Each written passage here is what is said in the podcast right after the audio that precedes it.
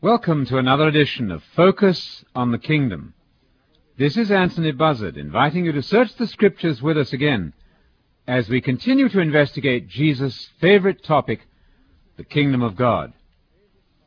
We've been pointing out that there's a serious lack in the minds of many churchgoers in regard to their comprehension of that 77% of our Bible we call the Old Testament. That three quarters of the whole of Scripture really should be designated the Hebrew Bible. It was that Bible that shaped the whole of Jesus' worldview. It gave him a sense of his own identity. He found himself in those pages. It was that Bible, the Hebrew Bible, which Mary read to Jesus constantly as she brought up the young Messiah. The stories of the Hebrew Bible were the stories Jesus read. The songs there were the songs that he sang. The closer you get to the Hebrew Bible, the Old Testament, the closer, in a sense, you come to the heart of Jesus. Do you remember that Jesus said, Don't think for a moment that I came to abolish the law and the prophets. I came not to abolish them, but to bring out their deepest meaning, to bring out the essence of what they really were pointing to, and that was to Jesus and his message of the kingdom. You will find that marvelously instructive verse in Matthew chapter 5 verse 17.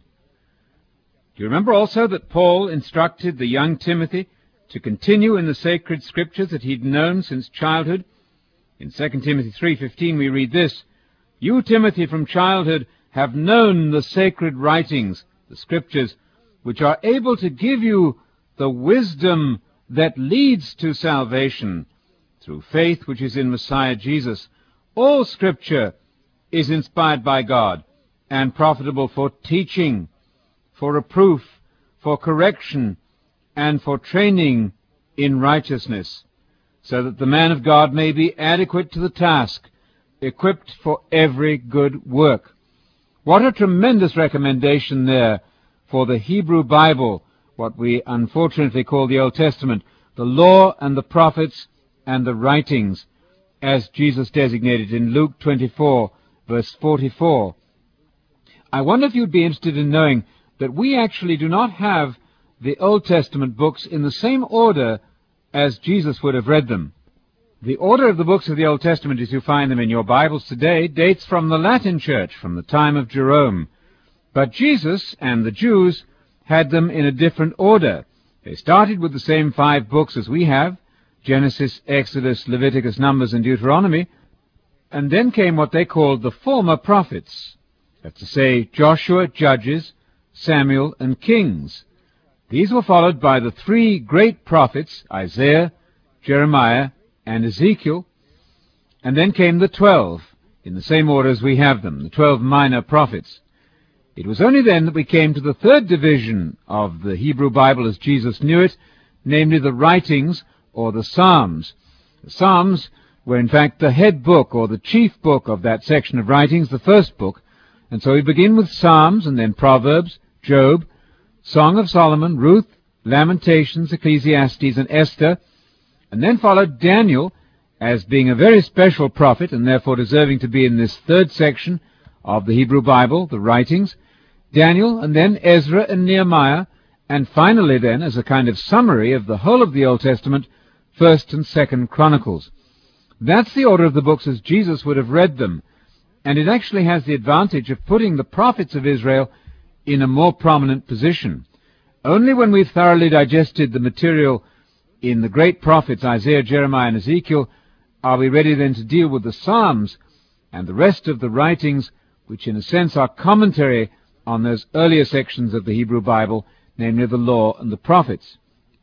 You may like to read the Bible in that order sometime and see if it doesn't make better sense.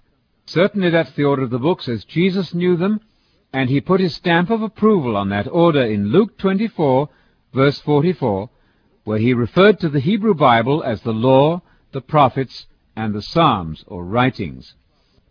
When we come to the New Testament, the order of the books as we now have them is also not the order as it is found in the earliest manuscript arrangement.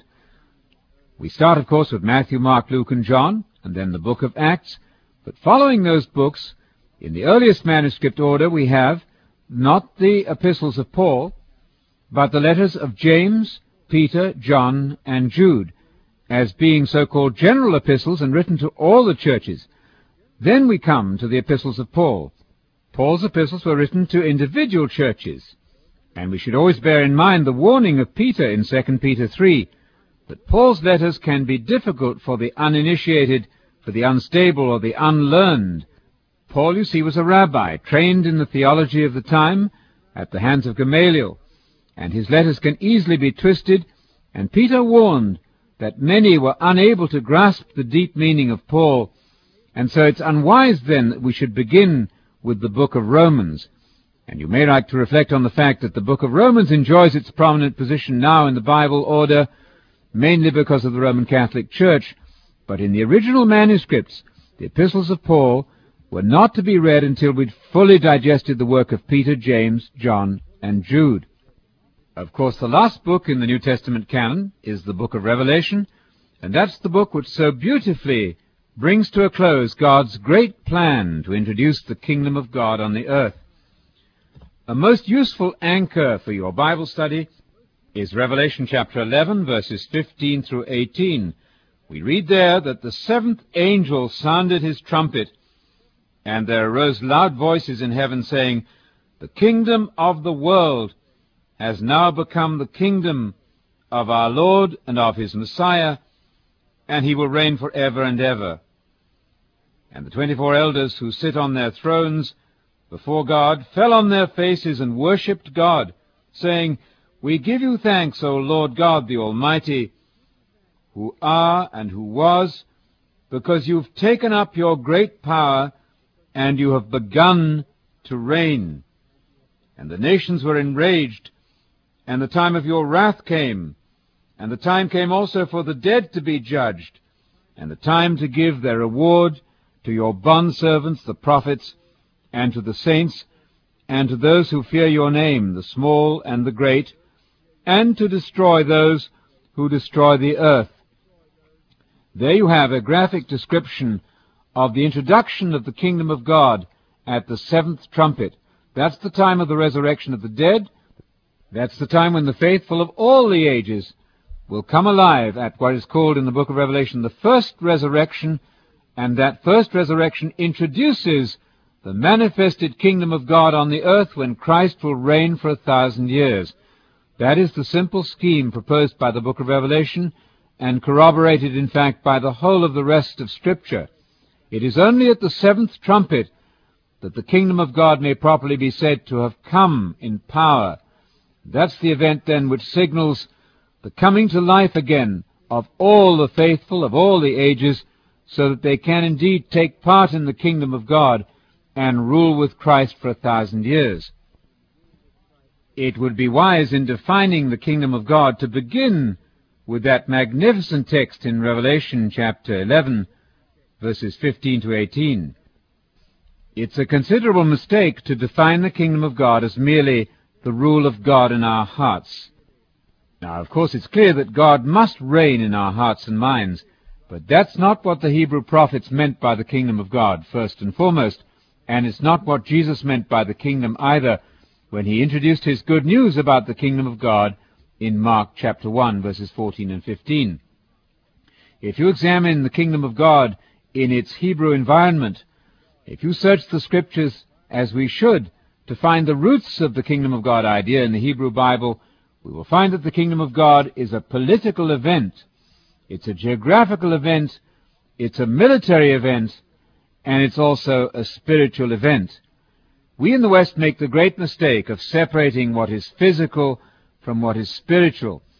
In the mind of the Bible writers, however, that kind of division is not acceptable. You can have a political event which is also a spiritual event, because God is involved in it. And that's precisely the case with the kingdom of God. The kingdom of God is an event of the future. It's a time coming when the world will undergo a complete renewal and a brand new era of peace and prosperity will cover this globe.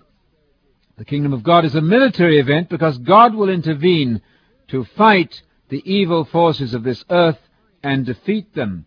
It's a geographical event because this kingdom of God will be established upon the earth, and this is a spiritual event because Jesus as Messiah will return, and as one driven by the Spirit as an immortal being, along with his fellow saints, the other immortals through resurrection, Jesus and those saints will rule the earth for a thousand years, and all of this plain information can be gathered by putting two essential texts together in the book of Revelation. In Revelation chapter 5, verses 9 and 10, we have a most useful summary of the whole story of God's plan to establish sound government upon this earth.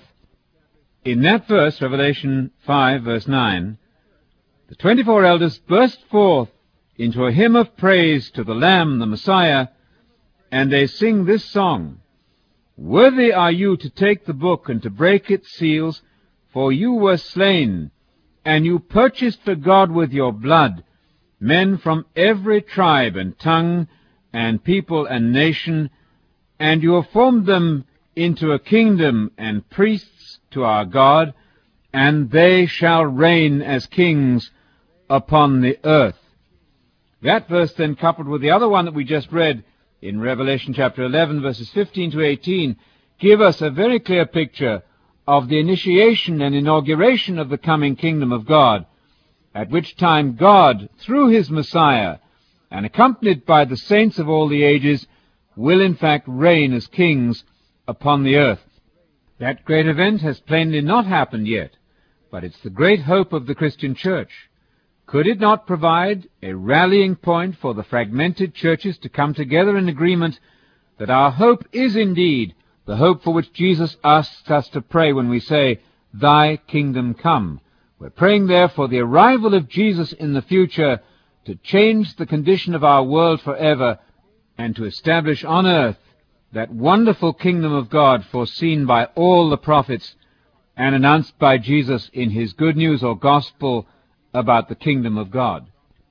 If we listen carefully to those verses in the book of Revelation, and we add to it then the one in Matthew 5 verse 5, where Jesus said, Blessed are the meek, they're going to inherit the earth, we shall understand that the scene of the coming kingdom of God is to be this earth purified and renewed. Heaven in the Bible is nowhere the destination of the dying. Heaven is not the scene of God's future.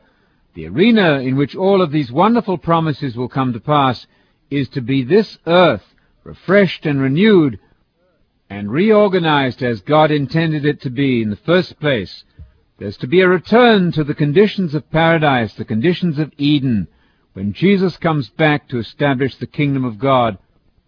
It was that kingdom that Jesus and Paul announced in their gospel about the kingdom of God. We're coming to the end of our time for today. We invite you once again to check our findings carefully in the Bible.